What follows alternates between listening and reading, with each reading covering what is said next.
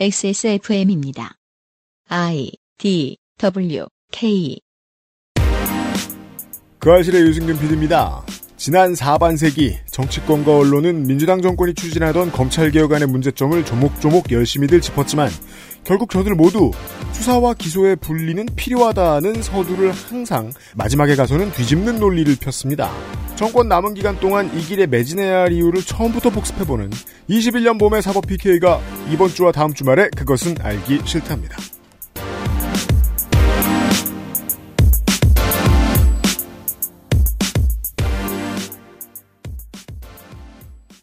어저께 저 에디터가 저한테 그런 지적을 했거든요. 녹음 시간 예상 못하는 건 저밖에 없다. 예상을 잘했다면 이번 주말에는 방송 안 했을 겁니다. 아, 어제 선거 방송이 그렇게 길게 나올 줄 알았다면. 힘들잖아요.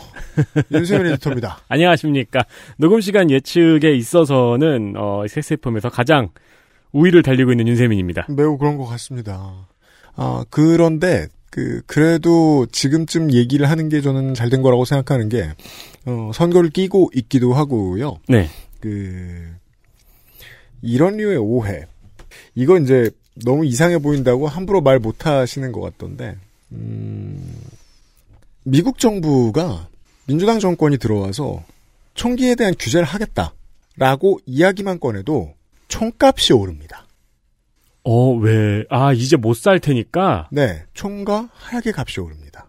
게다가 또, 남부나 서부 같은 경우에는 어르신들에게는 아주 중요한 골동품이고, 네. 투자 가치도 가지고 있는 물건이에요. 그렇죠. 더 올라요. 그러면은, 스미스 앤 웨건인가요? 웨슨. 스미스 앤 웨슨 주식도 오르겠네요? 가능합니다. 화약을 다루는 곳들의 주식도 올르갔다 내려갔다 춤을 춥니다. 총기를 위주로 움직이고 있는 미국의 경제가 들썩여요. 그래서 총값이 오르죠? 그러면 보수 언론은 민주당 정권을 민주당에 반발합니다. 니들 이래가지고 총기 가격 규제 안 되지 않느냐. 총기 가지고 있는 사람들 몇 배로 힘들어졌다라고 얘기합니다. 총포는 하나만 있지 않아요. 그렇죠. 네. 예. 그리고 자기가 사냥이 저거다. 혹은 취미로 쓰는 사람이라도. 총알값이 올랐다. 이러면 그것도 일부 지역의 서민 경제에는 문제가 되는 거죠. 네. 그래서 본말이 바뀐 비난을 듣게 돼요. 민주당 정권이. 그런데 이 문제를 한심해하기엔 대한민국은 훨씬 큰 문제를 겪고 있습니다. 대한민국엔 총이 없는데. 대신 부동산이 있죠. 그렇죠. 부동산이 달리 말하면 미국에 비해 없죠. 부동산 문제를 잡겠다고 나서는 정권이 들어오면 부동산의 가격이 오릅니다. 왜냐하면 탐욕 가득한 사람들이 사람들의 탐욕을 더 부추겨 일으키기 때문입니다. 이 문제를 지적하지 않으면 본질을 지적한 게 아니게 되거든요. 그럼에도 아무도 이야기를 하지 않더군요. 규제를 하겠다고 하면 막차를 타세요라고 이야기하는 사기꾼이 온 동네에서 100명씩 등장합니다. 그리고 가격은 오릅니다. 네. 결과를 놓고 메이저 미디어는 정권 탓을 합니다. 극도로 낮은 이해에 따른 정치평론이라고 저는 생각합니다. 부동산 정책 실패와 관련된 평가는 말이죠. 모두가 반성을 해야 할 때 정권 탓만 하고 있는. 뒤집어서 얘기해볼까요? 모두가 약쟁이야. 마약과의 전쟁을 하겠대, 정부가. 막차를 타세요 이러고 다들 샀어. 아니, 아직도 길에 뽕이 넘쳐난다면서 정권을 탓합니다. 정권이 용모가 되는 이유도 알겠어요. 하지만 아주 똑같은 무게로 모든 개개인에게 반성을 촉구해야 되는 거 아닙니까? 모두의 상스러움에 대해서. 비슷한 사례로 이번 주에 있었던 일이 뭐요? 금융소비자법 시행에 따른 은행과 언론의 이제 합작품이 있었죠. 금융소비자법이 이제 판매해야 되는 상품에 대해서 소비자들한테 충분한 설명을 해주어라라는 법이고, 원래의 취지는 이제 소비자들이 알기 쉽게 설명을 해주어라라는 취지인데, 그렇네요. 이 금융소비자법이 시행 첫날 은행 창구에서 손님을 앉혀놓고 40분 가까이 약관을 줄줄 설명하는 방법을 택했죠. 그러니까 이제 기자들이 다 은행으로 몰려가서 적금을 하나씩 가입을 해보는 거예요. 네. 그런 다음에 그게 이제 30분, 40분씩 은행원이 설명을 해주니까 당연히 현장은 난리가 나죠. 네. 그러면 이제 한국 경제에서 아직도 설명이 남았나요? 금소법 첫날 은행 창구 멘붕. 아, 네. 쉽게 말하면 이런 겁니다. 이 낮은 이해의 문제는요. 열흘 들어 고칠 물건을 1분 뒤부터 안 고쳤다고 성질을 내고 싶어하는 미디어의 특성 때문에 발생해 예요. 네. 근데 1분 뒤부터 화를 낸다면 이 물건을 어떻게 고치는 데 대한 이해는 전혀 안 돼 있을 거가 아니에요. 그래서 모두가 이야기하는 것 같지만 벌써 몇 년째 계속돼서 추진되고 있고 느릿느릿 앞으로 나가고 있는 검찰개혁에 대한 문제도 마찬가지로 보입니다. 수십 년의 시간이 저는 걸릴 것 같은데 네. 당장 뭐 1, 2년도 안 돼서 3년 정도도 안 돼서 성과가 안 나온다. 혹은 이렇게 하면 성과가 나오지 않을 것이다. 라고 탓을 하는 사람들은 많거든요. 앞서 말씀드린 두 가지 사례를 비교해 생각해 본다면은 뭐 범인 놓친 경찰 뭐 그런 거 나오겠죠. 뭐 검찰이 해던 건데 이게 경찰로 바뀌면서 뭐 수사 못한 경찰. 수사와 기소의 분리 이후에 벌어지는 뭐 실수들에 엄청나게 주목을 할 겁니다. 보수 언론은요. 네. 그러다가 누가 이렇게 하자겠냐. 이렇게 하는 건 혹은 이제 뭐 일부 스스로를 진보인사라 부르는 금태섭 씨 같은 사람들은 그러니까 이렇게 하지 말자고 하지 않았느냐. 다른 방법이 있다고 하지 않았느냐. 하면서 결국 아무것도 하지 않는 쪽으로 끌고 나가려고 애를 쓰겠죠. 그런 시비는 앞으로 10년은 보실 겁니다. 제가 궁금한 건 그렇다면 이 문제를 지적하는 사람들은 이 개혁이 왜 필요한지에 대해서 정말로 알고 있는 게 맞느냐입니다. 이 개혁이 왜 필요한지에 대해서 알고 있느냐. 정말로 알고 있느냐. 그거 공부하고 비판하느냐. 우리 지난번에 한번 우리 사법PK 최초로 시작할 때 큰 충격을 받았잖아요. 그 박판규 변호사한테 얘기 듣고 난 다음에. 사실 저기 숨쉬고 있는 사람 박판규 변호사고요. 네. 인사 먼저 하세요. 예, 안녕하세요. 박판규 변호사입니다. 처음에 박판규 변호사 만나가지고 그 예우기 나눴을 때 충격받았잖아요. 우리가. 사법농단의 디테일에 대해서 아는 기자를 만나본 적이 없다. 그쵸, 네. 그게 참 어려운 문제예요. 사법농단을 이해하려면 사법부를 알아야 되는데 네. 사법부를 아는 경우가 대부분 TV나 영화를 통해서만 알지. 아, 어퓨 굿맨? 예, 그러다 보니까 뭐 법정에서 막 그냥 서류 들고 막 증인 제시하고 막 이런 것만 네. 보지. 그거 있잖아요. 법정 드라마에 나오는 클리셰. 그렇죠. 부장이 네. 네. 사건 덮어 그러면 이제 검사가 부장님 이러면서. 예. 그러다 보니까 기자들도 별반 다르지 않아요. 그러다 보니까 그 내용이 무슨 일이 있었는지 알 수가 없어가지고 그때는 정말 기자들 만날 때마다 한 서너 시간씩 붙잡고 설명을 했었어요. 오히려 좋은 점도 있었던 게요. 그 방송을 끝낸 다음에 몇몇 PD와 기자들에게 고맙다는 소리를 들었습니다. 아, 정말요? 덕분에 예습 잘해갔다. 예습이란 이 새끼들아. 아니, 직접 연락하셨다는데 이 새끼는 너무한 거 아닙니까? 아니까 하는 얘기예요. 편집을 잘해야겠네요. 예습이란 진작부터 알고 있었어야 될 거를. 아무튼 이번에도 달리 말하면은 그 PD분들도 설명을 그렇게 잘 해주는 친절한 사람이 없었던 거죠. 이번에도 도움이 되길 바랍니다. 많은 분들에게. 네. 잠시 후에 시작하죠. 그것은 알기 싫다는 안심하고 쓸 수 있는 요즘 치약, 반려세제 깨끗한 생각, 아름다운 재단 18 어른 캠페인, 두유는 원래 이 맛 온두유에서 도와주고 있습니다. XSFM입니다. 요즘 치약은 판매액의 10%를 소아암 재단에 기부합니다. 나누고픈 사람들의 치약, 좋은 치약, 요즘 치약. 온두유 품절이래. 그냥 마트에서 샀어. 두유가 두유지 뭘 그렇게. 콩으로만 만들었는데 맛이 이럴 수 있는 거야? 응? 두유가 콩으로 만든 거야? 국산 콩만 담은 두유는 원래 이 맛. 온두유. 지금 광고를 하려고 제가 태블릿을 열었더니 정규재 후보 공보가 나와가지고 박판규 변호사한테 자랑했어요. 아, 근데 저 자민당이 한국에 상륙했다고. 부산이 광주보다 못 산다고를 이 공보 제일 크게 박아놓는 저거는 약간 우리가 남이가 이유로 가장 악질적인 지역 감정 조장이잖아요. 그래서 부산의 유권자들이 좀 느낀 바가 있었으면 좋겠어요. 그러니까 부산의 유권자들이 뭘 잘못했다는 게 아니라 네. 아 요렇게 이용당할 수 있구나. 그러니까요. 문제를 말이죠. 여담이지만 초원복집은 맛있다고 하더라고요. 초원복집은 맛있대요. 맛있으니 뭐였겠죠. 아니, 물어보니까 가봤다는 사람이 심심찮게 있더라고요. 네. 여기저기 맛집 몰려다니기 힘든 시절 맛있는 걸 소개합니다. 초원복집과는 다른 장르지만 역시 맛있는 걸 소개해드립니다. 4월의 봄을 앞둔 이 시점, 예로부터 4월이 오면 두유를 챙겨야 된다는 속담이 있었죠. 있대요. 네. 네. 속담이란 건 누가 말하면 있는 거죠. 그럼 어느 지역엔 있어요, 뭐. 네. 예. 어느 지역엔 자민당도 있어요? 그렇죠. 네. 네.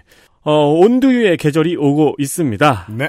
백태와 서리태를 3:1 비율로 섞고 끓여 만든 태안 자염과 효소 처리 스테비아를 넣어서 간을 했습니다. 마트에서 집어든 두유와는 비교가 불가합니다. 한번 사서 먹어보면 재구매에 손이 가게 될 것이고요. 이미 많은 분들이 그렇습니다. 그렇습니다. 온두유 같은 경우에는 또 이제 추가 구매, 지속적인 구매가 이루어지는 경우가 많아서 결국 계속 구매하시는 분들은 저희 모를 떠나서 직접 구매하게 되는. 아, 네. 예, 저희로서는 불행한. 저희가 말씀드렸잖아요. 경기도 광주시와 성남시, 네. 용인시 이런 데 살고 계신 분들은 직접 찾아가셔도 괜찮다. 네. 네, 궁금한 거 물어보시고요. 사장님한테. 얼음을 동동 띄운 콩국수. 이제 계절이 옵니다. 그럼요. 콩국수 매니아분들 계시죠? 거의 다 왔어요. 그렇습니다. 콩국수도 이제 곧 자주 등장할 메뉴이니까 만들어 드실 수 있습니다. 콩국 역시 온두유의 콩물을 추천드리는 바입니다. 네. 온두유는 액세스몰 혹은 직접 찾아가서 사세요. 그렇습니다. 아, 온두유는 이런 말을 할 수 있어서 편하네요. 뭐요? 맛있어요. 아, 그럼요. 왜요? 다른 거 말 못해요? 뭐 맛이 있을 가능성이 있습니다. 이렇게 말하지 않아도 되잖아요. 건강기능식품이 아니거든요. 네. 맛있어요. 맛있어요.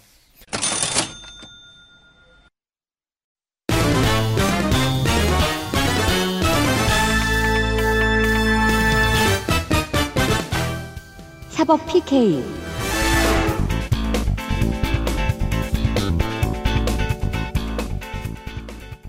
자, 봄의 사법 PK 시간입니다. 아까 말씀드린 그대로입니다. 다들 얘기해서 다들 알고 있는 것 같은데 다들 얘기하면서 다들 모르고 떠드는 게 있다. 네. 아, 근데 저는 사실 이거를 국정감사 때도 이제 어쨌든 국정감사에서 이 질의가 많이 나왔으니까 예, 예, 예. 공부는 해야 되잖아요. 전달을 드리려면은. 근데 공부를 안 그래도 다른 것도 9개 남아가지고 깊게도 못할 망정. 힘들더라고요. 어렵더라고요. 생각보다요. 네. 이제 수사 기소 분리라는 게 실은 이제 수사 과정 절차, 형사 절차의 내용인데 네. 네. 이게 어떻게 보면 이제 여기서 제가 이거 준비하면서 하나 이 단어가 생각이 났더라고요. 원래라는 없다. 그러니까 그래서 수사는 원래 경찰이 하고 검찰이 하고 뭐 검찰의 수사한 그 검찰은 반드시 수사와 기소를 다 해야 되고. 베테랑이 무능해지는 가장 중요한 분기예요. 원래라는 말을 자주 쓰기 시작하는 것 같아요. 네. 그 원래 그래고. 네, 원래는 없어요. 저희가 어렸을 때 저의 기억 속에 첫 번째 대통령은 전두환이었거든요. 네. 원래 대통령 임기는 7년 단임이었어요. 원래 군부가 하는 거요. 네, 그리고 자기 친구가 또 하더라고요. 그래서 아 원래 그렇게 하는 거구나. 아마 우리나라에는 그런 말도 있었을 거예요. 네. 원래 대통령은 박정희야. 그렇죠. 원래 대통령이 박정희였어요. 미국에서 2010년대에 태어난 아이들한테는 원래 대통령은 유색인종이에요. 네. 예. 그러면서 이 수사 기소 분리에 관한 이제 논의들이 나오는데 이 부분을 이제 이렇게 조사를 하다 보면 이제 해외 사례를 보게 돼요. 왜냐하면 이 우리나라 검찰 사법 제도는 우리나라 조선시도 뭐 고대부터 내려온 제도가 아니고. 일본 원래 그렇지 않군요. 예, 일본의 이제 식민지 시대에 실은 완착된 제도예요. 그러니까 뭐 나중에 설명하겠지만 대한제국 시절 말기에 이제 요게 만들어지고 네. 시행하다가 결국 일본 이제 식민지 기간 동안에 어느 정도 체계를 잡았던 제도고 그게 네. 해방 이후에 넘어온 거죠. 네. 그래서 이제 뭐 원래라고 하면 그게 원래가 되는 건지 그쯤이 예, 어떻게 되는지 잘 모르죠. 근데 어쨌든 그렇기 때문에 이제 문제는 이거에 대해서 이렇게 해야 된다, 저렇게 해야 된다라고 할 때 다들 해외 사례를 보는데 그럼 해외에도 그런 부분이 계속 문제가 돼요. 뭐가 원래냐? 해외에서도 시끄럽겠죠. 예. 그다음에 또 하나가 자료라든지 그다음에 기사를 보면 헷갈리는 게 뭐냐면 법의 제도로는 이렇게 되어 있는데 실제 운영은 다르게 하는 경우가 되게 많아요. 그러니까 예를 들어서 일본만 해도 수사와 기소를 검사가 할 수가 있는데 네. 실질적으로 수사를 거의 하지 않아요. 아, 네. 그러니까 법 문에는 그렇게 되어 있는데 실제로는 안 해요. 그런 뭐 사례는 좀 있겠네요. 예, 그런 경우가 되게 많아요. 그 뭐 그래서 이제 그런 여러 가지 때문에 기자들이 누구를 만나서 교수님한테 들어도 교수가 독일을 갔다 온 사람이라 할지라도 책을 보고 공부한 사람이 이렇게 말하고 실제로 가서 보고 온 사람은 또 이렇게 말해요. 독일은 이렇게 한다. 네. 그렇기 때문에 그런 것들을 비교하다 보면 다들 뭐 전 세계적으로 유일하게 우리나라가 가장 강력한 검찰권을 가지고 있다. 그럼 도대체 전 세계에서 가장 강력한 게 맞냐? 그렇죠. 강력하다는 기준은 어디에 있느냐? 어디에 있느냐? 뭐 팔씨름이 센 거냐? 네. 그래서 뭐 어떤 사람은 원래 수사와 기소는 분리되는 거다. 이렇게 말하고 원래 수사와 기소는 함께 가는 거다. 원래는 어딨냐 도대체. 아, 한동안 원래를 좀 들으셨군요. 예, 그 문제에 있어서. 그래서 이제 요거를 준비하면서 그랬는데 결국 이 논의는 어떻게 보면 김영민 의원이 이제 중대범죄 수사청 법안을 발의하면서 실은 이제 논쟁이 시작됐어요. 예, 김영민 의원. 예, 원래 뭐 이 부분에 관한 논의는 실은 수사권 조정 논의 때도 있었는데 네. 그때는 여기까지는 오지는 못하고 5대 범죄까지로 한정을 했다가 네. 그게 뭐 6대 범죄로 늘어났죠. 그 늘어난 상태에서 수사권 조정이라는 형태로 한번 일단락이 됐었는데 맞습니다. 이제 이 김영민 의원이 중대범죄 수사청 법안을 발의하면서 이 부분이 본격적으로 논의가 올라온 거죠.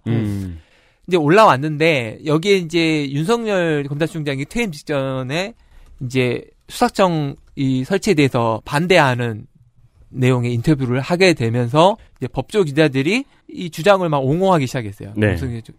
옹호하고 그다음에 LH 사건이 벌어지니까 갑자기 검찰의 수사 범위가 들어가지 않기 때문에 수사가 제대로 안 된다. 이런 기사들이 막 쏟아지기 시작한 거예요. 저는 그게 너무 웃겼어요. 자체 조사하고 7명입니까? 3명입니까? 뭐 이런 얘기했을 때 있었습니다. LH 조사와 관련해서. 아니 주말 지나고 평일 이틀인가 사흘 붙어 있었던 시기인데 그동안 그거 조사 안 했다고 얘기할 것 같으면 아니 지난 20-30년간 토공과 주공의 범죄를 못 잡아낸 검찰은 그럼 몇백 년어치 불벼락을 맞으란 얘기잖아요. 그거 며칠을 못 견디고선 검찰이 이번에 안 했다 치죠. 그럼 검찰이 안 해서 며칠 동안 잘 안 됐으면 그동안 검찰이 안 했을 때는 얼마나 안 한 거냐라고 물어보는 게 정상이잖아요. 그쵸. 근데 반대로 왜 검찰이 했으면 달랐을 것이다라고 결론을 내냐고요. 그렇죠. 그러니까 이제 이게 지금 그 완전히 원인을 다른 데서 찾고 있는 거죠. 그러니까 결국은 검찰의 직접수사 범위가 좁은 게 불만인 거죠, 그냥. 그게 불만인 거예요. 검찰의 직접수사 범위가 좁은 게. 지금은 자판기인 거예요. 무슨 문제를 눌러놔도 검찰이 수사를 안 했으니까 그러지라고 승질 내는 거예요. 이 논의를 간단하게 정리하는 방법은 실은 정관예우라고 보면 간단히 논의를 할 수 있어요. 뭐요? 왜냐하면 수사 기소가 같이 있으면 네. 정관예우로 통한 부의 형성이 가장 쉬워요. 전관예우를 통한 네. 부의 형성. 네, 왜냐하면 제가 예전에 아마 사법PK 시간에 말씀드렸는데 수사에 관해서 한번 제가 설명을 들으실 때 수사의 가장 강력한 권한은 수사를 하지 않는 거예요. 그럼요. 그게 가장 강력한 권한이에요. 근데 검찰에서 수사권을 만약에 분리해서 검찰이 수사권이 없다면 수사를 하지 않을 권한이 없어지는 거죠. 그렇죠. 그러니까 똑같이 수사를 안 하는 건데 수사하지 않을 권한이 없어졌으니까 네. 그냥 권한이 없는 거예요? 네. 그래서 그렇죠. 그게 실은 수사를 하지 않게 하기 위한 갖은 노력을 하면 과정이 정관예우가 돼요. 네, 그러니까 이제 검찰의 입장에서는 그렇게 얘기하는 거죠. 맞아. 내가 수사를 안 하면 끝이었는데 지금은 내가 수사를 못 하니까 다른 애들이 하네. 그렇죠. 예, 그게 싫은 거죠. 내 스폰서인데. 그 지금 이제 아마 그 우리나라에서 가장 힘이 센 기관으로 하면 검찰도 있지만 국세청도 있고 기재부 네. 이런 데 세잖아요. 네. 근데 그런 기관들 잘 보면. 고위직들이 퇴직하고 나서 낙하사로 가는 곳이 있어요. 대부분 우리가 기재부의 모피아라고 되어 있잖아요. 그렇죠. 근데 검찰은 그게 없어요. 그렇죠. 퇴직하고 검사장이 어디 낙하사로 가는 경우가 무슨 사법안전관리공단 이런 걸 만들 수 없거든요. 없잖아요. 네. 없는데 그게 필요가 없는 이유가 변호사로서 엄청난 부를 얻기 때문에 굳이 그렇죠. 그런 걸 만들 필요가 없는 거예요. 네. 근데 그럼에도 불구하고 권한이 되게 강하죠. 그런데 그렇게만 설명을 하면 이 논의의 어떤 논리 과정들을 전혀 이해를 못하게 돼요. 아, 그건 그래요. 그래서 이제 오늘 설명할 거는 그 논의는 빼고. 그거는 이미 이해를 하고 계시니까. 예, 왜냐하면 검사들 이제 정말 그러겠다고 마음을 먹은 검사들에게는 이 수사 안 하고 쥐고 있는 것이 장기 프로젝트 주식이에요. 잡아놓으면 오를 거거든. 오르죠. 그리고 언젠가는 게다가 또 내 뜻에 따라 오르잖아요. 그리고 언젠가는 나도 그 과실을 얻어 먹어야 되거든요. 그죠? 예, 나에게도 있고 갑자기 내 위에서 뚝 끊기는 거예요. 지금. 근데 수사권이 없다는 건 나한테 그 주식이 없다는 거죠. 네, 그렇죠. 이거 제가 아까 인트로에서 말한 그 검사가 등장한 드라마의 클리셰 같은 거잖아요. 그렇죠. 예. 그거 덮어. 예, 맞아요. 예. 부장님 하는 그 장면이잖아요. 그렇죠. 예. 조직이 독립적인 조직은. 그 수장이 외부의 압력을 막아줘야 돼요. 네. 그래서 감사원이 독립기구면 감사원장이 외부의 압력을 막아주는 역할을 하는 거고 네. 그렇죠. 대법원장이 있으면 그걸 막아주는 역할을 하는데 아까 말한 이제 영화의 클리셰에 보면 부장님은 막아줄 생각이 없죠. 왜냐면 부장님은 돈을 받았으니까. 그러니까 뭐 돈을 받든 못했든 이제 그래서 이제 그거는 뭐 우리의 논의에서는 오늘 제외하고. 네, 거기까지는 네. 이해하시거든요. 네. 검찰이 사는데 조차고 수사권을 쥐고 있는 건 아닌가 정도에 대한 질문은 이미 온 국민에게 답은 있어요. 그래서 이제 결국은 이 논의를 하면서 이 법률안 개정 이유를 한번 짧게 읽어드릴게요. 우리나라는 검찰의 수사권과 기소권이 집중되어 있는 권한 집중형 구조를 취하고 있는 바 검찰은 기소권뿐만 아니라 상당한 규모의 실질적인 수사 인력을 보유하여 수사를 주도하고 경찰에 대한 수사 지휘권 행사와 더불어 영장을 청구하고 집행하는 권한까지 보유하고 있음. 이렇듯 검찰이 수사권과 기소권을 함께 보유하고 있는 것에 대하여 검찰의 막강한 권한이 과도하게 집중됨에 따라 이를 악용한 각종 비사건이 적지 않게 발생하고 있는 바 그로 인해 국민들이 검찰에 대해 갖는 신뢰도가 매우 낮은 수준에 그치고 있는 만큼 형사사법 절차에서의 수사 구조를 재설계하여 상호 견제와 균형이라는 권력 분립의 원리 하에 수사에 대한 공정성과 신뢰성을 담보할 필요가 있음. 제가 지금 읽어드린 이 부분은 곽상도 의원의 수사청 법안의 개정 이유를 제가 읽어드린 거예요. 곽상도 의원이 낸 법안이에요? 예, 이게 20대 국회에서 곽상도 의원이 낸 개정 이유를 제가 읽어드렸는데 네. 내용만 들어보면 김영민 의원이 낸 것 같은 느낌이죠. 그러니까요. 스카우트 해야 되겠는데 열린민주당에서 네.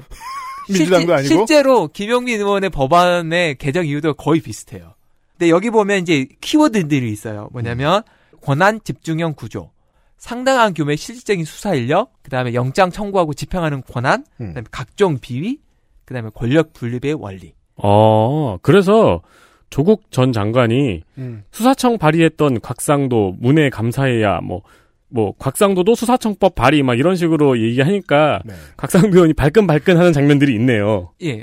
그리고 이 내용에 대해서 공감이 있었기 때문에 금태섭 의원도 수사 기소가 분리가 맞다라고 이제 지난 그 20대 때는 말했었고 윤석열 검찰총장도 인사청문회 때는 그거에 대해서 기본적으로는 동의한다. 이런 입장을 낸 거죠. 네. 근데 같은 문제의식이에요. 그런데 이제 윤석열 검찰총장이 이제 퇴임하면서 인터뷰를 했어요. 거기 이제 국민은행 그 인터뷰에 보면 이런 문구들이 나와요.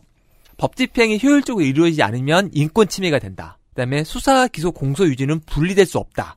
그다음에 정치, 경제, 사회 분야에 힘 있는 세력들에게 치해법권을 제공할 것이다. 이것은 민주주의 태보이자 헌법 정신의 파괴다.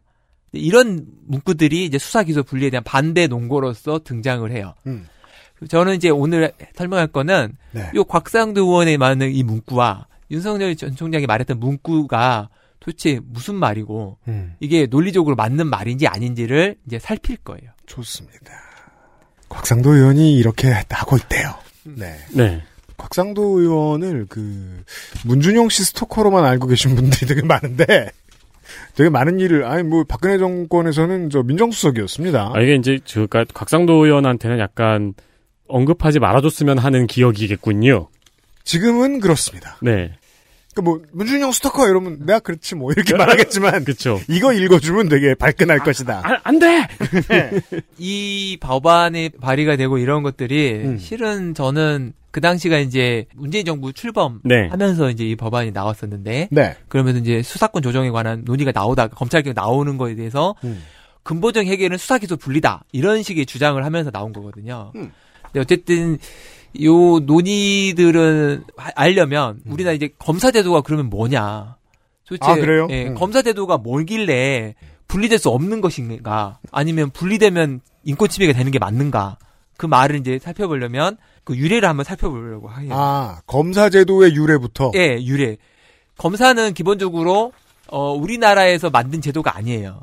그럴 거예요. 예, 유럽 원래 있진 않았어요. 원래 있지 않았어요. 우리나라에 네. 없었어요. 네. 유럽에서 만들어지고 미국과 영국 이런 데서 만들어졌던 그 제도고 그곳에서도 검사는 없었는데 결국 그 전에 있던 왕정국가였어요. 그렇죠. 그러니까 왕정국가는 사법행정이 분리가 안 돼요. 네. 입법도 당연히 분리가 안 됐고. 그러면 왕이 아니에요. 영국에서 마그나 카르타 하면서 입법권이 이제 귀족들에 넘어가죠. 네. 왕은 이제 뺏기고. 네. 그러면 사법 행정이 남아 있었어요. 여전히 왕정에게. 근데 이제 이것이 점점 무너지면서 사법과 행정이 분리가 돼요. 그래서 행정 조직과 사법 제도가 나눠지는 거죠. 네. 네. 그러면서 이제 왕정 국가가 원래 갖고 있던 우리나라 옛날에 망부석 재판 같은 게 있었어요. 동화에 보면 있잖아요. 왕구석 옆에서 자고 있던 비단 장수가 비단을 잃어버리니까 사또를 찾아가잖아요. 사또가 망부석을 데려와라. 아, 기소 대상이 필요하죠. 그렇죠. 그래서 망부석 엉덩이를 막 때리니까 사람들이 웃잖아요. 네. 그러니까 웃는 사람들 다 비단 한 팩씩 바쳐라. 그래서 그 사람 비단을 가지고 오니까 그 중에 비단 장수가 잃어버린 비단을 찾았다는 거죠. 제가 이게 원래 잘 모르는데요, 이런 문제를. 네. 교훈이 뭐예요, 그 얘기에? 그러니까 이거 아주 현명한. 아무나 족쳐라. 현명한 원님이라는 뜻이에요. 네. 뭐 문제 해결을 잘한다. 그러니까 재판관으로서는 쓰레기에 가까운데. 그렇죠. 원님으로서는 쓰레기죠. 근데 제가 보기에는 완전히 뭐 이거는 형벌과 뭐 벌금 뭐 그다음 민사 재판 이런 게 다 그냥 마음대로 막 쓰는 거죠. 네. 아, 그러니까 그. 민사와 형사가 붙어있고 예. 그 입법행정사법도 붙어있던 시절에는 예. 문제만 해결해주면 그만이에요. 그렇죠. 해결해주면 돼요. 뭐 그게 행정인지 사법인지 뭐 압수수색인지 망부석을 기소해도 되고. 이게 굉장히 유명한 얘기네요. 아 그래 난 처음 들으니까 나도 처음 들었어. 동화도 있고 예. 그리고 실제로 법조인들이 이 망부석 재판을 많이 그 이야기를 하네요. 왜? 예. 아무나 기소하라고? 아니 이제 그래서 이제 이 망부석 재판을 예로 들면서 지금의 법치 체계를 설명하는 실제로 그런 자료가 있네요. 그렇죠. 그러니까 이제 입법 사법의 분리가 안 되는 사법 행정이나 사법과 행정의 영역이 분리가 안 됐을 때의 재판의 모습은 그런 거라는 거예요. 네. 알겠습니다. 이해했습니다. 예. 그래서 그런데 이게 왕정이 이제 무너지면서 사법이 이제 분리가 돼요. 행정에서. 네. 네. 행정에서 뛰어나오면서 그때 어떻게 되냐면 검사라는 게 이제 뭐냐면 사법의 일부로서 분리가 돼요. 이게 행정이 아니라. 네. 로마법 시대에는 고소를 아무나 할 수 있었어요. 형사 고소를. 그래서 그냥 배심원들 모아놓고 막 이야기하면 죄가 있다고 하면 그냥 그 사람이 죄를 받는 거예요. 아 재판을 아무나 열 수 있는. 그러니까 기소를. 아, 네, 그렇죠. 네, 그러니까 기소, 민사 기소, 형사 기소가 같은 개념으로. 아. 재판을 열어주세요 하면 열리는. 네. 그래서 이제 이게 사법과 행정이 넘어가면서 사법이 나눠지는데 이게 두 가지로 나눠졌어요. 하나가 프랑스에 있는 대륙법형, 프랑스식, 그다음 미국식인 영미법형, 이 두 개로 나뉘어요. 그래서 이제 먼저 프랑스 검사 제도에 대해서 한번 설명드릴게요. 좋습니다. 이 프랑스식은 어떻게 되어 있냐면 수사를 먼저 해요. 네. 수사를 하고 소추라고 해서 기소를 하는 사람이 있어요. 네. 기소를 하면 예심 판사라는 게 있어요. 그냥 공소를 제기하는 게 소추인데. 네. 네. 근데 예심 판사라는 새로운 어떤 예심 판사. 예심. 네. 네. 예심 판사가 있고 예심 판사가 압수수색이라든지 체포 같은 걸 다 해요. 아, 판사가 해요? 네. 수사권이 거기에도 있네요. 그 예심 판사가 그걸 다 해서 이 사람이 기소해야 된다고 판단이 들면 공판에 회부를 해요. 우리나라 검사 가는 일이네요? 그렇죠. 그러면 그 공판을 누가 하냐? 소추했던 사람이 다시 공판을 해요. 그럼 만약에 이 사람이 이제 자백을 하는 사건이 만약에 있다면 네. 강제 수사가 필요가 없잖아요. 네. 그러면 그냥 예심 없이 그냥 바로 넘어가는 거죠. 그렇죠. 수사를 생략하고. 그렇죠. 예전에 아마 그런 기억이 혹시 있을지 모르시겠는데 기억나시게 이탈리아에서 마피아 수사를 하던 판사가 살해되는 경우 기사를 혹시나 기억나시는지 모르겠고 최근에 이제 룰라 대통령에 대한 사법 처리할 때 네. 모루 판사 또는 검사라고 불리는 사람을 아마 들어본 지 있을지 모르겠어요. 네. 그 사람도 예심 판사예요. 브라질도 그렇게 하는 거예요. 예, 브라질, 그다음에 뭐 이런 그러니까 비슷한 형태의 대륙법 형태들. 그래서 그 사람들은 이제 경찰이 수사하고 검사가 수사 개시한 다음에 예심 판사가 수사에서 형사 재판 기소 여부를 결정하고 네. 그다음에 검사가 이제 그 검사 공소유지를 담당해요. 그래서 이 예심판사 제도가 대륙법 등의 특징이에요. 그러면 한국의 패턴하고는 맞춰서 대입시키기가 상당히 어려운 게 예심판사라는 의미는 네. 마치 그 치과의사와 다른 의사를 완전히 구분하듯이 네네. 우리가 흔히 생각하는 판사랑은 완전히 다르죠. 그러니까 이제 그래서 우리는 잘 이해가 안 되는 거죠. 이제 프랑스식 검사 제도를 잘 이해를 못 하고 그런데 이제 어쨌든 여기서도 검사, 예심판사 그다음에 판사 이 세 사람이 다 사법부 소속이에요. 아 그게 다르군요 또. 근데 다른데 또 이게 국가마다 다 달라요. 그러네요. 네, 그러니까 원래가 없다는 말이 지금 하나하나 이해가 되고 있습니다. 네, 대륙법형의 기본 형태는 그냥 검사가 있고 예심 판사가 있다라는 것이 특징이지. 네. 이 소속이 어디냐는 또 다 다르기 때문에 뭐 어디에 꼭 있어야 된다까지는 안 해도 돼요. 그래서 그렇지만 사법부에 다 묶여 있는 경우도 있다. 그렇죠. 네. 그 다음에 이제 독일의 경우에는 또 좀 약간씩 달라요. 독일은 검사가 수사권, 기소권을 다 갖고 있어요. 네. 독일은 한국. 예, 갖고 있는데 실제 수사는 다 경찰이에요. 다 경찰이 하고 네. 독일 검찰은 수사관도 없어요. 수사관이 없고 법에는 그렇게 적혀 있지만 또 예, 수사를 하지 않아요. 네. 우리는 검사방의 수사관들이 다 예 있는데 하는데. 그러니까 수사관이 없기 때문에 수사를 못 하는 거죠. 독일의 경우에는. 근데 이것도 실제 법의 내용과 그다음에 실제 운영이 약간 다르다라는 때문에 그건 독일과 일본이 비슷한 것 같군요. 예, 그래서 요거를 뭐 독일은 이렇다고 딱 단언하기는 어려워요. 그 독일에서도 우리 원래 이래 이렇게 말하는 꼰대가 있을 것이고, 예, 네. 프랑스식 형태와 독일 형태가 이제 약간씩 좀 차이는 있죠. 예. 근데 영비법으로 들어가면 영비법에서는 기소와 공판으로만 나뉘어요. 미국식이죠 이게. 네, 미국식인데. 네. 이 경우에는 이제 기소 업무를 그러니까 수사를 하는 쪽은 경찰이 하고, 연방검사가 기소 업무 같은 걸 하는 거죠. 네. 그리고 수사는 FBI, 연방수사국. 그 다음에 각 주마다 또 달라요. 그렇죠. 각 주마다 다르고, 그런데 여기에는 하나, 다른 점이 하나 있는데 뭐냐면, 대배심이라는 게 있어요. 대배심. 대배심은 그랜드 주얼이라고 하는데, 이건 이제 소배심하고 대응되는 개념인데, 소배심은 우리가 보통 영화에서 보는 그 배심원들은 소배심이라고 그래요. 네. 인원이 좀 작아요. 근데 이제 대배심은 15명에서 23명 정도 많은 사람이 하는 걸 대배심이라고 해요. 네. 그래서 여기는 판사가 없고 다수결로 결정해요. 판사가 아예 없어요? 예, 네, 없어요. 원래는 배심원들의 말을 들어보고 판사가 결정하는데 네. 그게 아니고 그냥 그 배심원들이 결정을 하는 거군요. 그렇죠. 여기서는 오로지 기소 여부만 결정해요. 그렇죠. 유무죄를 판단하지 않죠. 예, 유무죄를 네. 판단하는 게 아니고 기소만 결정해요. 그래서 이 기소 여부를 판단하는 대배심이 있고 그 대배심을 통과하면 이제 공판으로 넘어가게 돼요. 네. 그러니까 이제 우리가 보통 매주 보는 그 형사물 미국 드라마에서 보는 건 petit jury잖아요. 소배심이잖아요. 유무죄를 결정하는 네. 그 12명 앉았습니까? 보통 그렇게 하는. 예. 그거보다 한 2배쯤 많은 12명의 성난 사람들. 그렇죠. 예. 맞아요. 그 영화 있죠.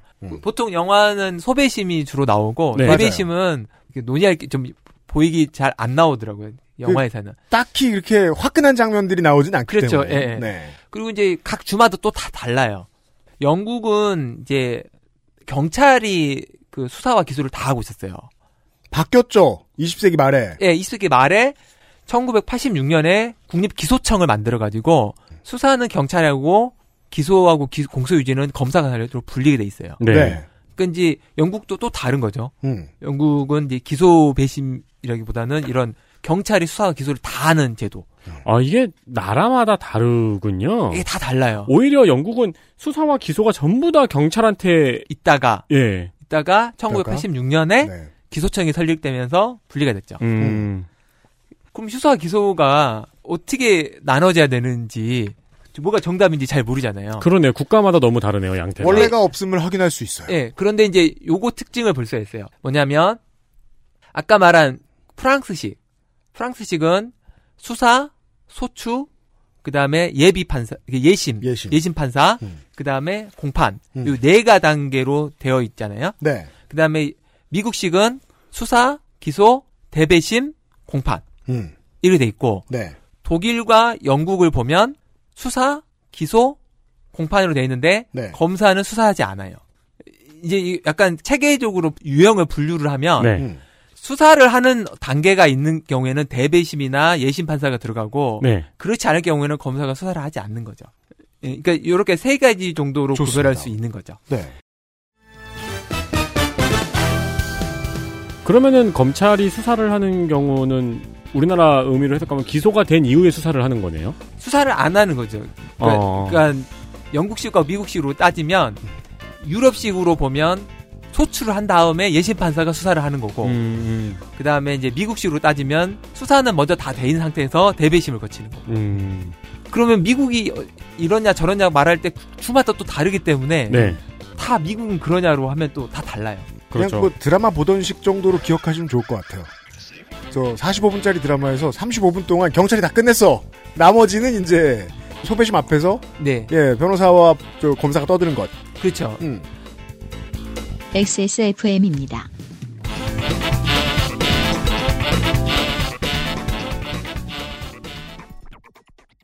홀로 어른이 되어야 하는 아이들을 위해 함께해 주세요. 아름다운 재단은 18어른의 건강한 자립을 응원합니다. 아름다운 재단 18어른 캠페인. 치약이 다 거기서 거기지 뭐. 그냥 싼 거 사자, 싼 거. 얘 봐라. 요즘엔 안 그래. 꼼꼼히 따져봐야지. 요즘엔 그럼 어떤 치약 쓰는데? 요즘엔 요즘치약. 유해 성분이 의심되는 건 하나도 쓰지 않고 오직 자연 유래 성분으로만 만들었거든. 파라벤, 트리클로산, 합성계면 활성제. 조금의 의심도 허락하지 않았습니다. 성분부터 효과까지 안심치약, 요즘치약. 콩 전부를 담아서 두유는 원래 이 맛. 온두유.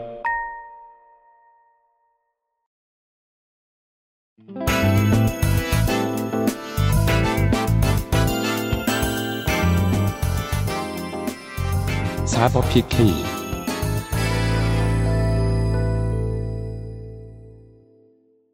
그러면 이제 우리나라와 한국과 일본 내 검찰 제도는 이런 기본적인 어떤 외국의 포맷이 있었어요. 포맷, 아까 말한 유럽, 그 프랑스식. 배워올 것들이 존재했다. 예, 프랑스식과 미국식. 아, 그 초창기에 그거 배우는 사람들이 그 비명을 질렀겠네요. 어우, 다 달라! 다 다르죠. 네. 근데 이제 우리는 고민이 좀 덜 했던 게, 우리는 일본식을 가져왔어요. 아, 그렇죠. 근데 일본은 어떻게 가져왔냐면, 유럽식을 가져왔어요. 프랑스식. 네, 그렇습니다. 가져와서, 식민지 시대에 이제 검찰이 이제 생겼는데, 1895년, 그러니까 식민지 전에, 1895년에 재판소 구성법이라는 게 우리가 만들어요. 대한제국 때요. 대한제국 때. 그때 거기서 재판기관이 이제 설치가 돼요. 그리고 그 시행일이 4월 25일인데, 이게 이제 우리나라의 법의 날이에요. 네. 아, 그래서 법의 날이군요. 네, 4월 25일. 그러니까 대법원이 법의 날이라고 기념행사하는 날이, 1895년 재판소 구성법에 의해서 만들어진 그 법의 시행일이에요. 그럼 그날 뭐요? 판사들은 쉬나요? 아, 쉬진 않아요. 쉬어야지. 그거 되게 안타깝다. 그러니까요. 네, 아니 왜 그 재헌절은 법이 생겨서 좋은 날이 아니라 공화국이 선포됐기 때문에 좋은 날이라서 노는 거잖아요. 네. 근데 법의 날은 법이 있어 좋은 날이네요. 아. 그러니까 뭐 정확히 말하면 법원의 날인 거죠. 그죠, 법원이 그죠. 만들어진 법원의 날이니까. 네. 법원이 만들어진 날이니까. 그래가지고 이제 그 재판소 구성법에 보면 이제 행정 사무에서 재판사무를 분리해요. 네. 이제 이게 우리나라에는 이제 처음 있는 일이죠. 네. 아까 말한 망부석 재판에도 말하듯이 그 당시에는 사법과 행정이 분리가 안 돼 있었는데 이때 사법을 이제 그 재판사무를 분리를 시켜요. 그리고 분리한 거를 전부 다 재판소에다가 이제 몰아넣은 거죠. 네. 그 전에는 이제 왕의 파견자로 임명된 사람이 왕이 나누어준 권력을 한꺼번에 다 휘두르는 그렇죠. 거지. 어차피 왕으로부터 나온 권리이기 때문에. 그렇죠. 왕의 권한을 그러니까 한 사람한테 줘도 상관이 없는 거죠. 조금 거칠게 요약하자면 동사무소에서 재판을 할 수 있는 네, 맞아요. 거였는데 네, 그렇게 보시면 돼요. 네. 그래서 여기서 말하는 이제 군수의 재판권이 없어진 걸로 보면 딱 이해가 쉬우실 거예요. 아, 그러네요. 네. 군수의 재판권이 없어졌다. 그렇죠. 아. 군수가 재판을 하지 않게 된 거죠. 예전에 보면 이제 그 정약용 선생님이 흠음심사라고 네. 그 뭐냐 흠음심사 예 네. 재판에 관해서 형사 재판에서 뭐 부검도 하고 뭐 이런 여러 가지 그렇죠, 그렇죠. 쓴 건데 네. 그거는 이제 지방관이 할 일이 형사재판이었기 때문에 그걸 한 거예요. 그러니까 우리가 아는 사또가 네. 세금도 걷고 네. 행정도 하고 네. 재판도 하고 수사도 하고 네, 근데 그게 뭐 현령이 아니라고 하더라도 이 왕권의 다른 패턴들을 쳐다보더라도 수사만 하는 사람들도 있어요. 근데 그들은 반드시 수사만 하지 않고 재판도 하죠. 네. 그쵸. 포청천이죠. 그럼 네. 명령도 네. 내리잖아요. 예. 네. 네. 그러니까 처음 잡혀왔더니 포청천. 나중에 계작두를 내리는 것도 포청천. 그렇죠. 근데 이때 이제 이 재판소 구성법에 보면 이 재판소에 판사와 검사를 재판소 소속으로 줬어요. 그러니까 지금으로 따지면 사법부 안에 검사가 있는 거죠. 그러네요. 아, 네. 예. 아. 그리고 이 재판소는 법무 대신의 지휘를 감독을 받았어요. 그러니까 법무부 장관의 지휘를 받았어요. 법무부 장관이 검사까지도 그 밑에 품고 있는 거네요. 그러니까 판사까지도. 그죠.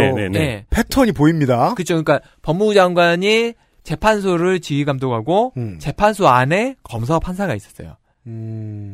그런데 이제 이게 1905년 을사조약이 이제 체결됐을 때 그때 이제 판사와 검사가 재판 소속으로 있었는데 그때는 이제 예심 제도가 있었어요. 아까 말했잖아요. 유럽식을 가져왔다고. 유럽을 가져왔다고. 일본이 가져왔기 때문에 그걸 이제 을사조약 이후에 그걸 그대로 써요. 네. 그래서 예심 판사가 있었어요. 아. 네. 기소를 할까 말까를 정하는. 그렇죠. 그래서 이제 예심 판사가 공판에 회부될 수 있을 만큼 혐의가 있는지를 조사를 직접 하는 거예요. 아, 그럼 수사를 하는 판사. 그렇죠. 수사를 하는 판사죠. 그래서 공소를 하는 검사도 있고 예심 판사, 수사를 하는 판사도 있고 네. 공판을 하는 판사도 있었어요. 네. 그게 세 개가 다 있었죠. 원래는 아니랬네요. 네. 그러니까 원래라는 게 제일 이제 위험하죠. 그러니까 말이에요. 그런데 이게 이제 이렇게 만들어놨는데 이게 이제 식민지 시대잖아요. 식민지 시대에서 이 식민지에 있는 사람들의 형사 절차를 보장하는 필요가 사실 별로 없죠. 네. 통치의 기구일 뿐이지. 그러니까 지금 우리 사회에서는 민주 사회니까 국민들의 형사 절차상의 인권 보호라든지 이런 절차 보호가 필요하지만 그것은 행정부가 표를 얻는데 필수적으로 신경 써야 되는 문제이지만 네. 억압하는 국가에서는 피억압 국가의 시민들에게 그렇게까지 좋은 서비스를 줄 필요가 없거든요. 없죠. 억압하는 국가에서는 포청천이 짱이죠. 그렇죠. 그러다 보니까 제도는 있는데 네. 실질적으로는 이 예심 판사가 유무죄를 다 판단해요. 다 판단하고 그리고 공판은 사실상 형식적이 돼요. 네. 그래서 이 예심에서 유무죄에 관한 모든 자료를 다 조사해요. 아, 예심, 그러면 식민지 시대의 예심 판사는 네. 나중에 이제 중정처럼 일을 했겠네요. 거의 그런 셈이죠. 근데 뭐 실제로 어떻게 되는지까지는 잘 몰라요. 그러면 판사는 그냥 평상시의 마인드가 내가 뭔가 변수가 되는 사람이라는 생각이 전혀 없었겠네요. 예, 그래서 네. 원래는 이 제도를 만들 때는 예심에서 기소 여부만 결정하고 예. 유죄 여부는 공판에서 하도록 되어 있었는데 실제 그 운용 자체는 예심에서 그냥 다 유무죄 판단을 해버려요. 네. 그러니까 이게 이제 한 단계가 없어진 거죠, 사실상. 그렇죠. 사실상 그렇게 됐겠네요. 네, 사실상 없어져 버렸어요. 네. 그러면서 조선의 실정이라는 이유로 이런 절차적 권리들이 점점 배제가 돼요. 나중에 이제 저 해방된 이후에. 예, 네, 해방된 이후에. 그러면서 이게 예심과 공판이 구별이 안 돼요. 왜냐면 예심에서 이미 결론을 다 끝냈으니까요. 네.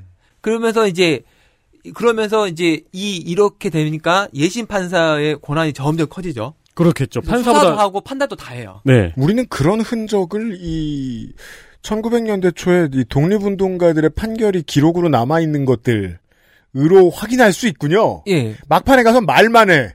똑같이 사형. 그럼 막 경우에 따라서 예심 판사가 고문도 하고 그랬겠네요.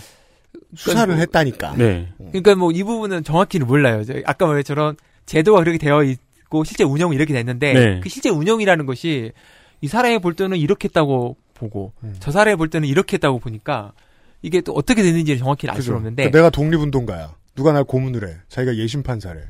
판사인데 고문을 하세요? 그러니까 판사 원래 그런 거야.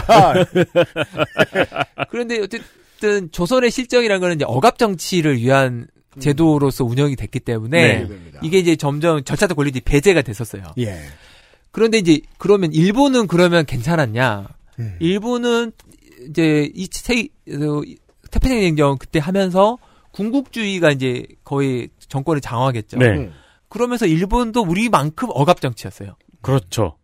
황권이 어느 때보다 커진 때였습니다. 왕권이 어느 때보다도 커졌을 네. 때였습니다. 그러면서 이제 이 사실상 이 예심 판사의 지위를 가지고 있던 그 검사라는 사람들이 위상이 점점점 커져요. 아, 그 중정부장 수준 됐겠네요. 그러니까 네. 원래 검사로서 권력이 커진 게 아니라 네. 예심 판사로서 권력이 커진 거군요. 그렇죠.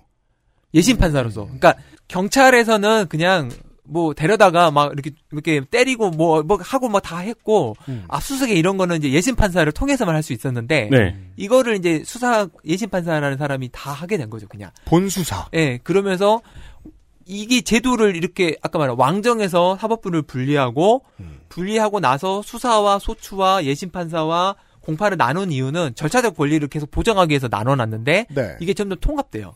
아, 수사와 기소가 한 자리에 있으면은 이렇게 된다. 예. 그러니까 공판이 의미가 없어지다 보니까 맨 마지막에 중요한 변수가 되어야 될 공판의 기능이 거의 사라지고. 예. 이게 사라지다 보니까 예심의 권한이 점점 커지고. 예. 그리고 그 예심의 권한이 일단 검사의 권한으로 바뀌는 거죠. 그렇죠. 예심 판사가 죄가 있다고 하면 죄가 있는. 예. 그래서 아마 일본 드라마에 제가 몇 번 보긴 했는데 99.9%라는 그 법정 드라마가 있어요. 일본 드라마에 별 취미가 없으시군요. 예. 그 99.9%가 뭐냐면 네. 그 일본에서 형사 유죄 판결의 비율이에요. 진짜요? 그러니까 기소가 되면 99.9%가 유죄가 되는 거예요. 진짜요? 유명한 얘기인데 들을 때마다 너무 웃긴 게 법원이 뭐 하러 있나 싶거든요. 그러니까 그 잔재예요. 지금 아까 제가 말한 일본 그 일제 그 식민지 시대의 검찰의 잔재가 일본에 여전히 남아 있죠. 쉽게 말해 현대 일본 사회는 형사에 있어서는 기소되면 끝장이라는 소리입니다. 네. 99.9 형사 전문 변호사. 네, 그 제목이에요. 그 네. 제목이고 그 제목이 달린 이유가 일본의 형사 유죄 판결 비율이에요. 그러면 형사 전문 변호사의 승소 확률은 0.01%인 거예요. 0.1%. 네. 0.1%. 우리나라는 한 2~3% 돼요. 90 한 그 정도로 알고 있어요. 97% 정도? 훨씬 합리적인데요. 그래도 30분의 1 정도면은 꽤 높은 확률이네요. 일본에 그쵸. 비하면.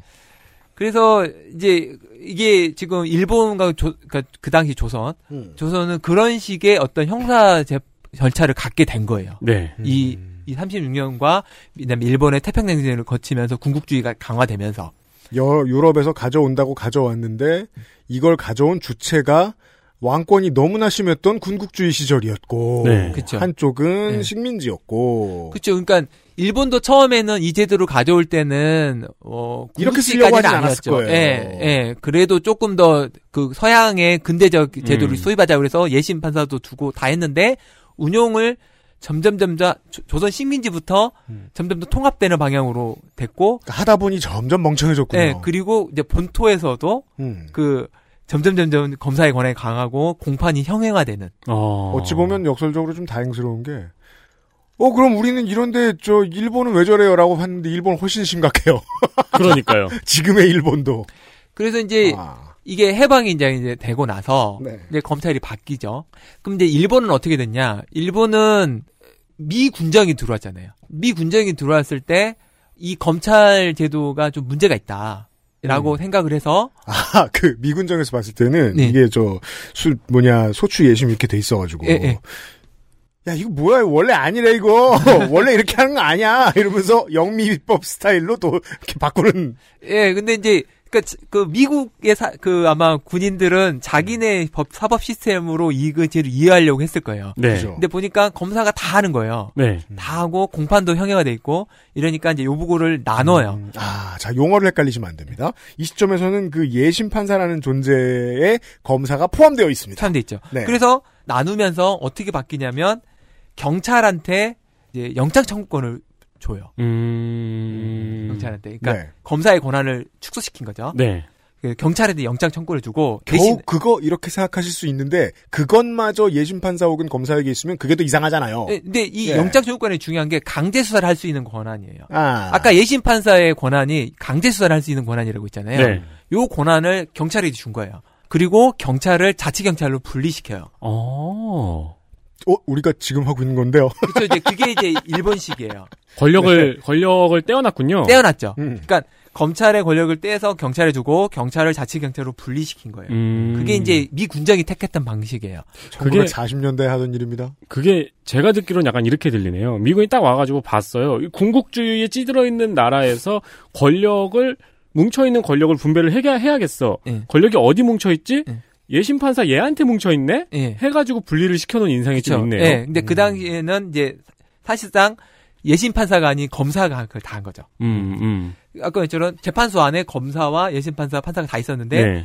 이게 구별이 서로 없을 거 아니에요. 막 왔다 갔다 할 거 아니에요. 그리고 또 조직 그 분류라는 게 이렇게 중요한 게 같은 이제 사법부 안에 소추하는 검사와 예심보는 판사가 함께 있었다면 이들은 인사 이동을 통해서 네. 교류도 돼요. 그렇죠. 따라서 한 조직처럼 움직였을 가능성이 있다는 거예요. 그렇죠. 그러다 보면 소추와 예심의 구분도 사라졌겠죠. 그렇죠. 그래서 예심 판사 이퀄 검사가 됐네요. 그렇죠. 그래서 이제 해방 이후에는 그러니까 45년 해방이 되고 네. 이때는 예심 제도는 사실상 실무상 폐지가 됐어요. 완전히 없어지고 검사가 예심 판사의 역할을 다 하는 거예요. 야, 이 시절에는 김전일이 범인을 밝혀내고 그 자리에서 죽인 거네요. 그렇죠. 네. 김전일이 검사였다면. 근데 어쨌든 그렇죠. 형식적으로 공판은 넘겨요. 형식적으로. 그래서 범인은 당신이야 해가지고 범인이 잡혔어. 네. 재판장에 들어갔어. 판사에 김전일이 앉아 있는 거잖아요. 그렇죠. 잠깐만. 못 가겠군. 그래서 이제 그 예심 판사가 사실상 사라지고 네. 검사가 그 강제 수사의 권한을 다 갖게 된 거죠. 네. 그리고 공판은 형해화되어 있는 상태였고. 그러면서 이제 1948년에 그 검찰청법이 만들어져요. 검찰청법. 예, 이게 이제 되게 중요한데 여기서 어떻게 바뀌냐면 검찰청이 법원에서 나와요. 아, 오, 드디어. 예, 아까 이제 1895년에 처음 만들어진 재판소 구성법 때 검사가 재판소 안에 소속이 돼 있었는데, 그렇죠. 1948년에 검찰청법이 만들어지면서 검사가 법원으로부터 독립을 해요. 네. 자, 우리가 아는 패턴과 비교하면서 들어야 되겠습니다. 지금 한국의 패턴으로 한 발 나가네요. 예. 네. 그러면서 이제 법무부 소속으로 바뀌어요. 그러면서 이제 지금의 그 경무국, 경찰이 있었는데, 네. 이 경찰하고 검찰청이 서로 협약을 맺어요. 네. 어떻게 하냐면, 경찰관은 검찰관의, 그러니까 검사의 범죄 수사에 관한 직무 수행상 필요한 요청 및 위촉 지휘를 존중한다. 그리고 경찰관과 범죄 수사 사무에 관한 검찰관의 지도와 주의 지휘를 준수한다. 뭐 이런 협약을 맺어가지고 사실상 검찰관, 그러니까 검사가 경찰의 수사 지휘를 받게 만들어놔요. 지금 우리가 아는 검경 관계. 그렇죠. 이렇게 만드는 뭐 이유까지는 정확히 알 수는 없는데 네. 아마도. 그 당시에는 경찰도 우리나라에서는 굉장히 심한 뭐 문제가 있었다고 생각을 했던 것 같아요. 그래서 경찰에 대한 제어를 위해서 아 경찰은 경찰 나름의 문제가 있는데 네, 검사가 경찰의 권한을 제어하라. 네. 그래서 지휘에서 문제가 있으면 거기서 검사의 지도를 받아라. 아 왜냐하면은 경찰한테 영장 청구권을 줬으니까. 네. 그러니까 이제 그렇게 해서 만들어졌는데 그러다 보니까 이제 우리나라 검사는 태생 쪽으로. 프랑스식에 있는 예비판사의 권한을 다 보유하면서 동시에 수사권도 갖게 됐어요. 그러니까 1차 수사권을 갖게 된 거예요. 네. 역사를 들으니 쉽게 이해됩니다. 예. 그러면서 미국에 있는 대배심 같은 것도 하지 않게 됐고 그냥 수사가 다 돼요. 기소까지 다 할 수 있게 됐죠. 아 그러네요. 이 대배심 같은 다른 견제책이 없어진 이유까지도 한꺼번에 네, 이해가 그러니까 됐습니다. 그건 아예 수입이 된 적이 없는 거죠. 네. 아예 수입된 적이 없고. 그렇죠. 예심판사의 권한을 다 검사가 갖게 된 거예요. 그러면서 이제 우리나라 검사는 수사를 직접 하지 않는 미국식 검사 혹은 뭐 독일에도 수사를 직접 하지 않는다고 있잖아요. 네. 그런 검사하고도 다르고 그다음에 강제 수사를 예심판사가 담당하는 프랑스하고도 달라지게 되고 결국 수사 개시, 강제 수사, 공소유지를 모두 갖게 된 거예요. 이렇게 생각해보죠. 더 개혁돼야 될 건덕지들이 많았는데 하다 말았군요. 그렇죠. 그러면서 이 검찰청법이 만들어질 때 회의록이 있어요. 네. 그 의회 회의록에 보면 네. 너무 강력한 것 같다. 검사가 이걸 다 갖고 있을 경우에는. 그래서 차후에는 이걸 좀 분리를 하는 게 좋겠다. 언제요? 그런데 이제 그 부분에 논의가 더 진전이 안 되고 이 법이 만들어진 거예요. 생각보다 그런 법들이 많잖아요. 중간 기착지로 생각하고 나중에 입법부가 뭐 몇십 년 뒤에 또 바꿔주겠지. 네. 생각했는데 생각보다 오랫동안 그냥 내버려두는 경우들이 많은데 우리나라의 경우에는 가장 강한 권력에 있어서 이런 정체가 70년간 이어지고 있었다라고 볼 수도 있겠네요. 그렇죠.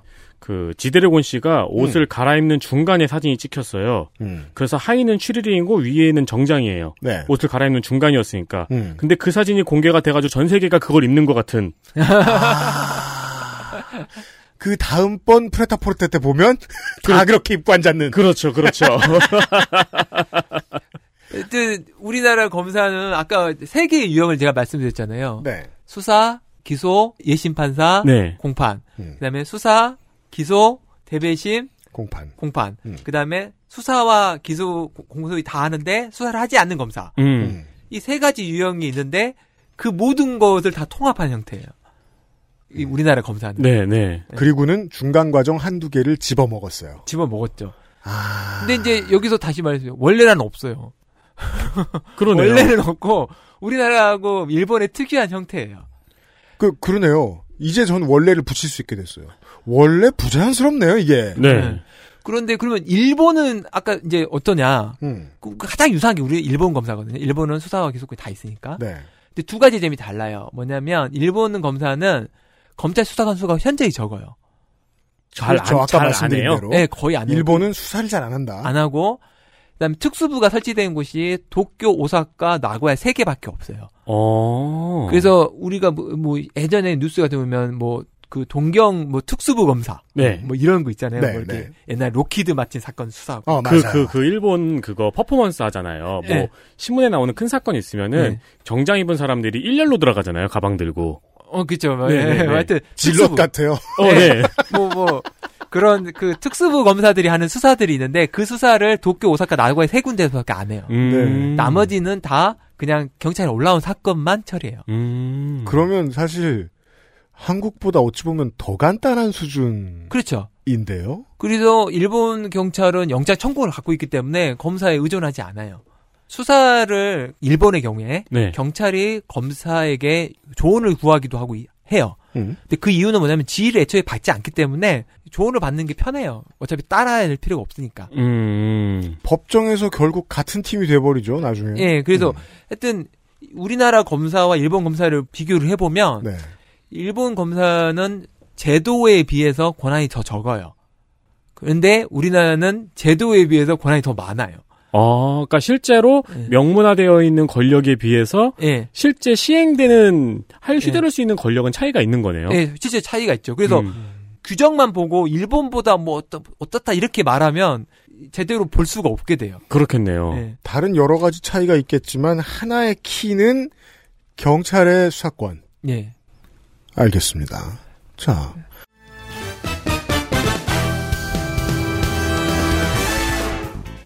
오늘 여기까지 들었는데요. 이렇게 벌써 한 시간이 갔다고요? 그렇잖아. 아주 시계 안 보여요? 이렇게 재밌어요? 벌써 이렇게 갔나요? 그니까요. 이 생각보다 재밌네요. 한 가지 문장만 기억해 주시면 좋겠습니다. 다른 게 다 기억이 안 나시면. 원래 이상해요, 이거. 원래 이상하네요, 이거. 자. 박판규 변호사, 다음 주에 다시 만나겠습니다. 수고하셨습니다. 예, 감사합니다. XSFM입니다.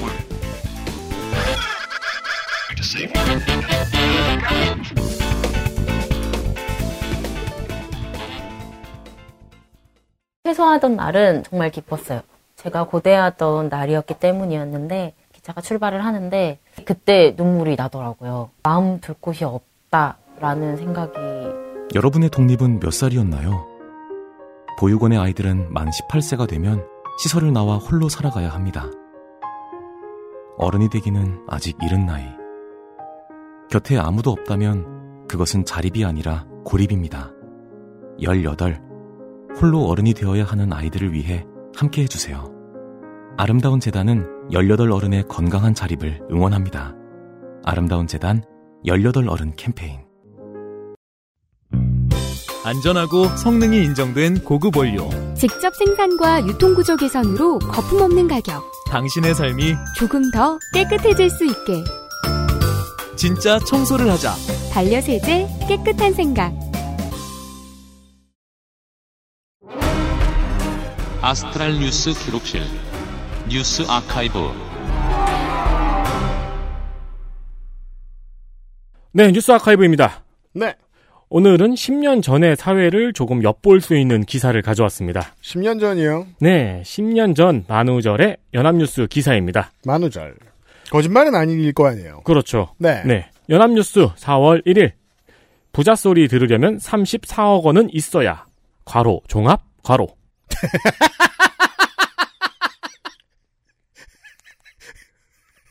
종합이 코미디네요. 이게 왜 종합이 붙어 있는지 모르겠어요. 그러니까 하루 종일 그것과 관련된 논란이 있었다라는 것을 유추할 수 있습니다. 그러니까 하루 혹은 며칠간. 종합은 그럴 때 쓰는 거잖아요. 네. 이거 의문스럽습니다. 그래서 내가 알고 있는 종합의 의미와 다른 의미가 있나 싶기도 했어요. 아니면 이제 종합이라는 사람이 말했는지. 김종합 이런 사람이. 성을 써줘야지 귀엽게 이름만 써먹자. 자, 34억 원은 있어야 부자 소리를 듣는다고 합니다. 네. 이 부자의 기준을 어떤 방식으로 세웠을까요? 이 기사의 내용은 한길리서치 연구소가 2010년 3월 25일에서 26일 양일간 남녀 1000명에게 전화를 걸어서 재산이 얼마나 있어야 부자라고 할 수 있는가? 라고 질문에서 나온 답을 종합한 결과입니다. 네. 그러니까 한국의 뭐 물가, 뭐 무슨 지수, 네. 뭐 밥버거 지수, 그렇죠. 평균 자산 이런 걸 본 게 아니고 그냥 1000명한테 그러고선 평균 낸 거야? 네, 전화해서 물어본 답을 평균을 낸 겁니다. 만약에 뭐 24살의 저였으면 500만 원 있으면 부자라고 부를 수 있다. 뭐 이런 식으로 말했을 거 아니에요. 그렇죠. 그런 걸 다 모았을 거 아니야. 네. 아이고. 이 한길리서치 연구소는 이런 방식으로 여론조사를 하는 리서치 회사입니다. 그렇게 말하니까 너무 험담이잖아요. 아니, 제가 이 한길리서치를 찾아봤어요. 네. 그 리서치 방식을 다 찾아봤는데, 주로 신기하게 1,004명, 1,005명, 1,003명 이렇게 전화를 돌리더라고요. 네. 이게 최근까지도 이 방식이더라고요. 올해에도. 소개에는 조사 분야를 선도하는 한길리서치래요. 그거는 이제 모든 회사가 만약에 유피님이 장갑을 만든다. 네. 장갑 분야를 선도하는. 거기에는 한 가지 논점이 빠져있죠. 선도한 그 길로 누가 따라는 가는가? 네. 그건 알 수 없습니다. 이 한길리서치는 최근에 논란이 잠깐 됐습니다. 대선 후보 1위로 윤석열 전 검찰총장이 1위로 나왔던 여론조사가 있었죠. 근데 그때는 모든 곳에서 1위는 아니었거든요. 네. 전혀 다른 곳들과 다른 결과가 나왔었거든요. 그 1위로 나왔던 여론조사를 여기서 한 겁니다. 그랬군요. 네, 그래서 이제 뉴스공장에서 이 여론조사 방법에 대해서 저격을 했고, 그래서 회사 대표가 다시 언론을 통해서 여론조사 방법에 대한 해명을 하고, 네. 그런 일이 있었죠. 그 회사의 10년 전 조사 결과를 제가 지금 찾아온 겁니다. 좋아요, 보죠.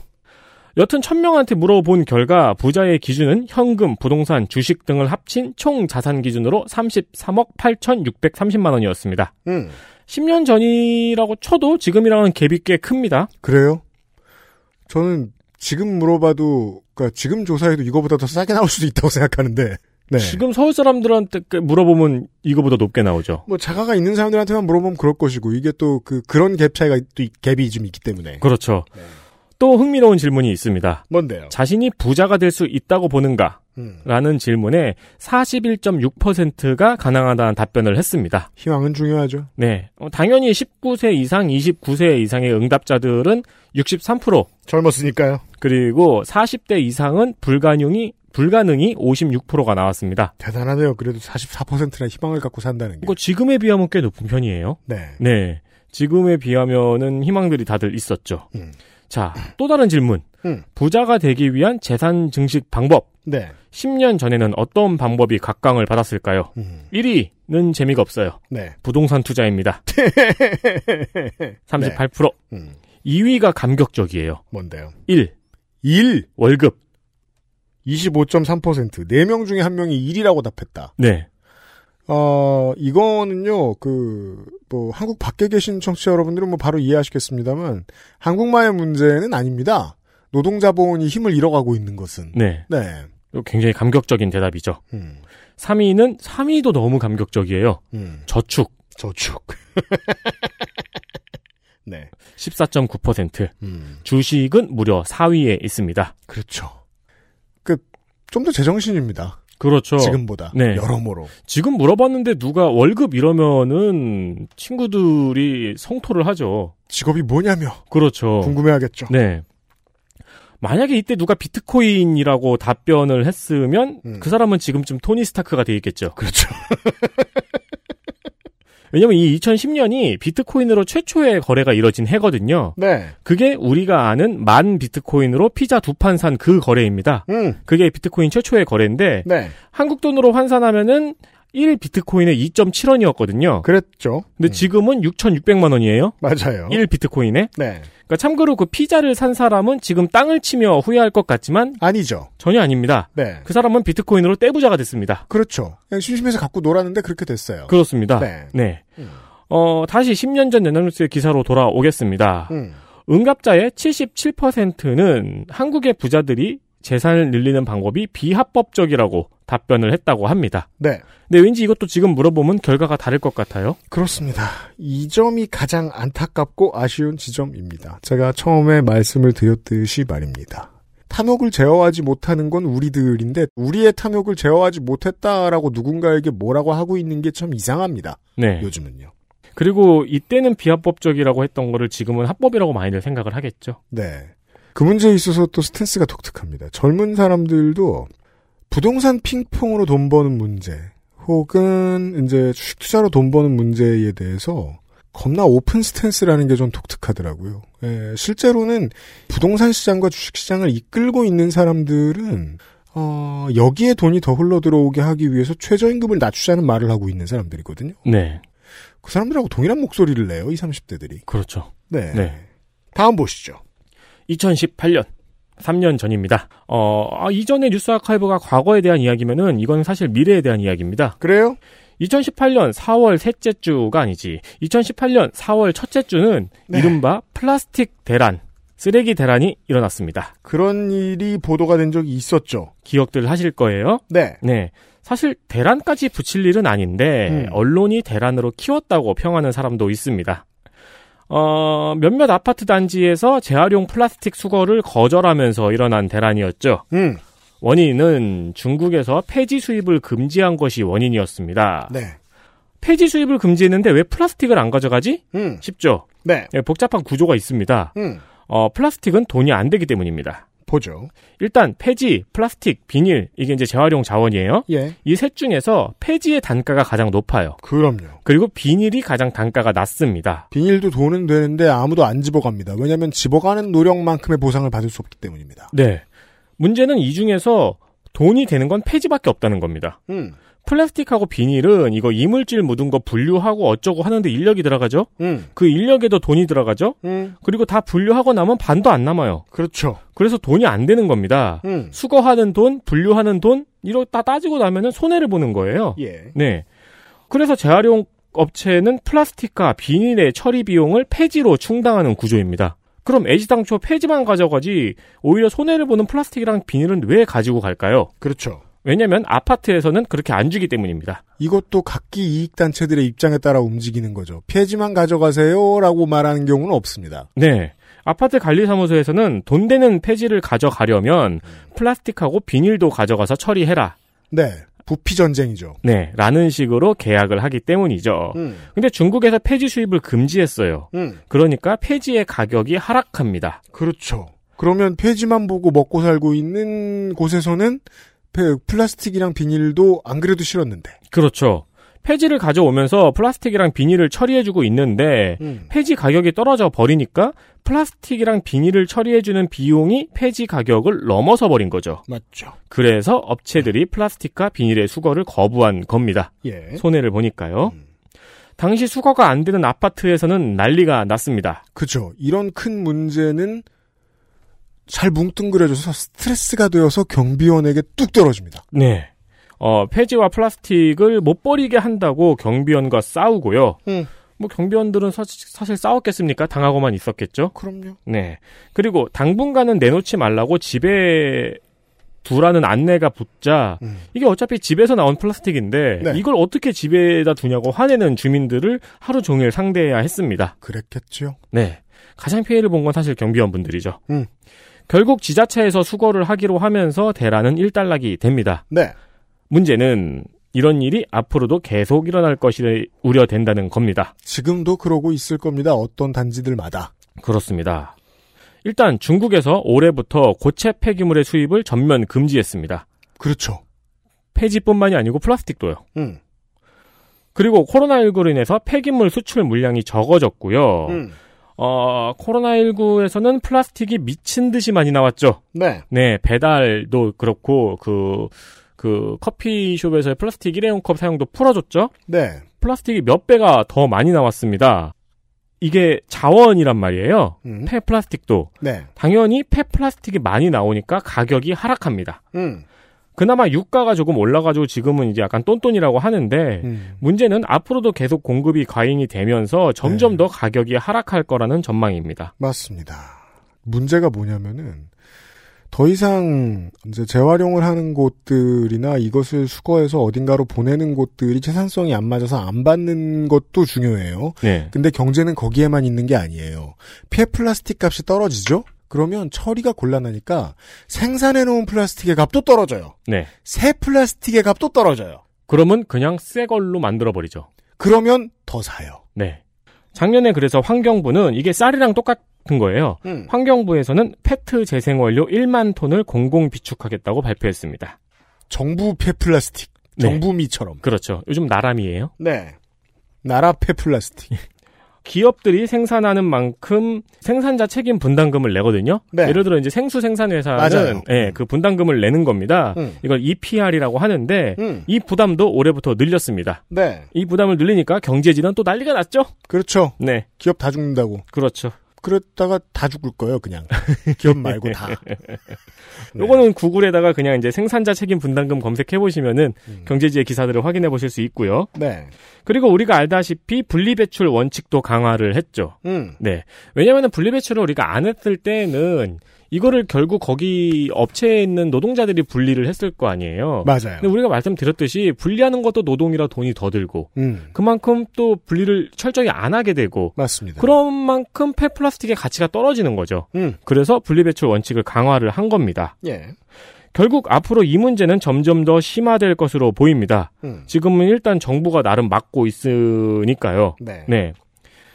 지금 우리가 코로나19 때문에 제대로 못 보고 있는 문제가 많습니다. 네, 그건 매우 그렇습니다. 네, 노동 문제도 많이 못 보고 있고요. 코로나19가 이제 종식이 되면은 네. 이 챙기지 못했던 문제들이 우수수 튀어나오겠죠. 그 중에서 가장 큰 문제라고 할 수 있습니다. 그렇습니다. 이번 주에 제가 지자체 선거 후보들의, 재보궐선거 후보들의 토론회를 보다가 가장 답답했던 거는 비위 문제에 대한 아젠다야 그냥 표를 더 얻자 저쪽의 표를 더 못 얻게 하자 이런 일로 싸우는 거라 정말로 2주짜리 3주짜리 싸움이에요. 그건 물론 큰 결격 사유가 됩니다만 노세훈 박형준 후보 정도면 그거까지는 그냥 늘 있는 일이니까 그러려니 하는데 서울시장 토론에서 오세훈 후보가 서울의 쓰레기 문제에 대한 근본적인 원인에 대한 질문이었는데 네. 인천이 쓰레기를 안 받아줘서 그렇단 말 하는 거예요. 그렇죠. 대박!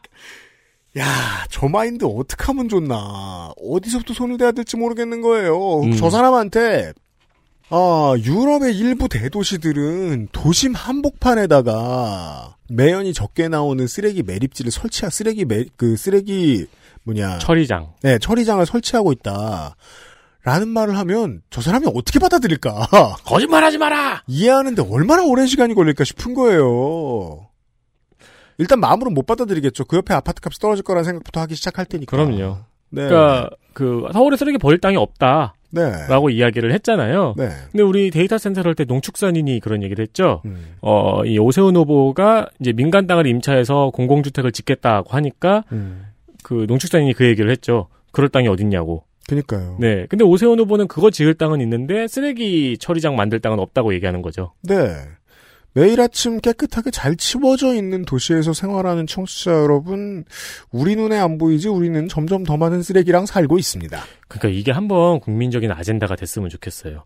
언제 될지 모르겠어요. 네. 근데 정말 화끈하게 됐을 때는 이미 쓰레기에 그러니까 어느 정도로 치여 사냐면 출근 시간 지하철에 끼듯이 치여 사는 그렇죠. 수준이 됐을 수도 있어요. 월 2의 배경처럼. 네. 네.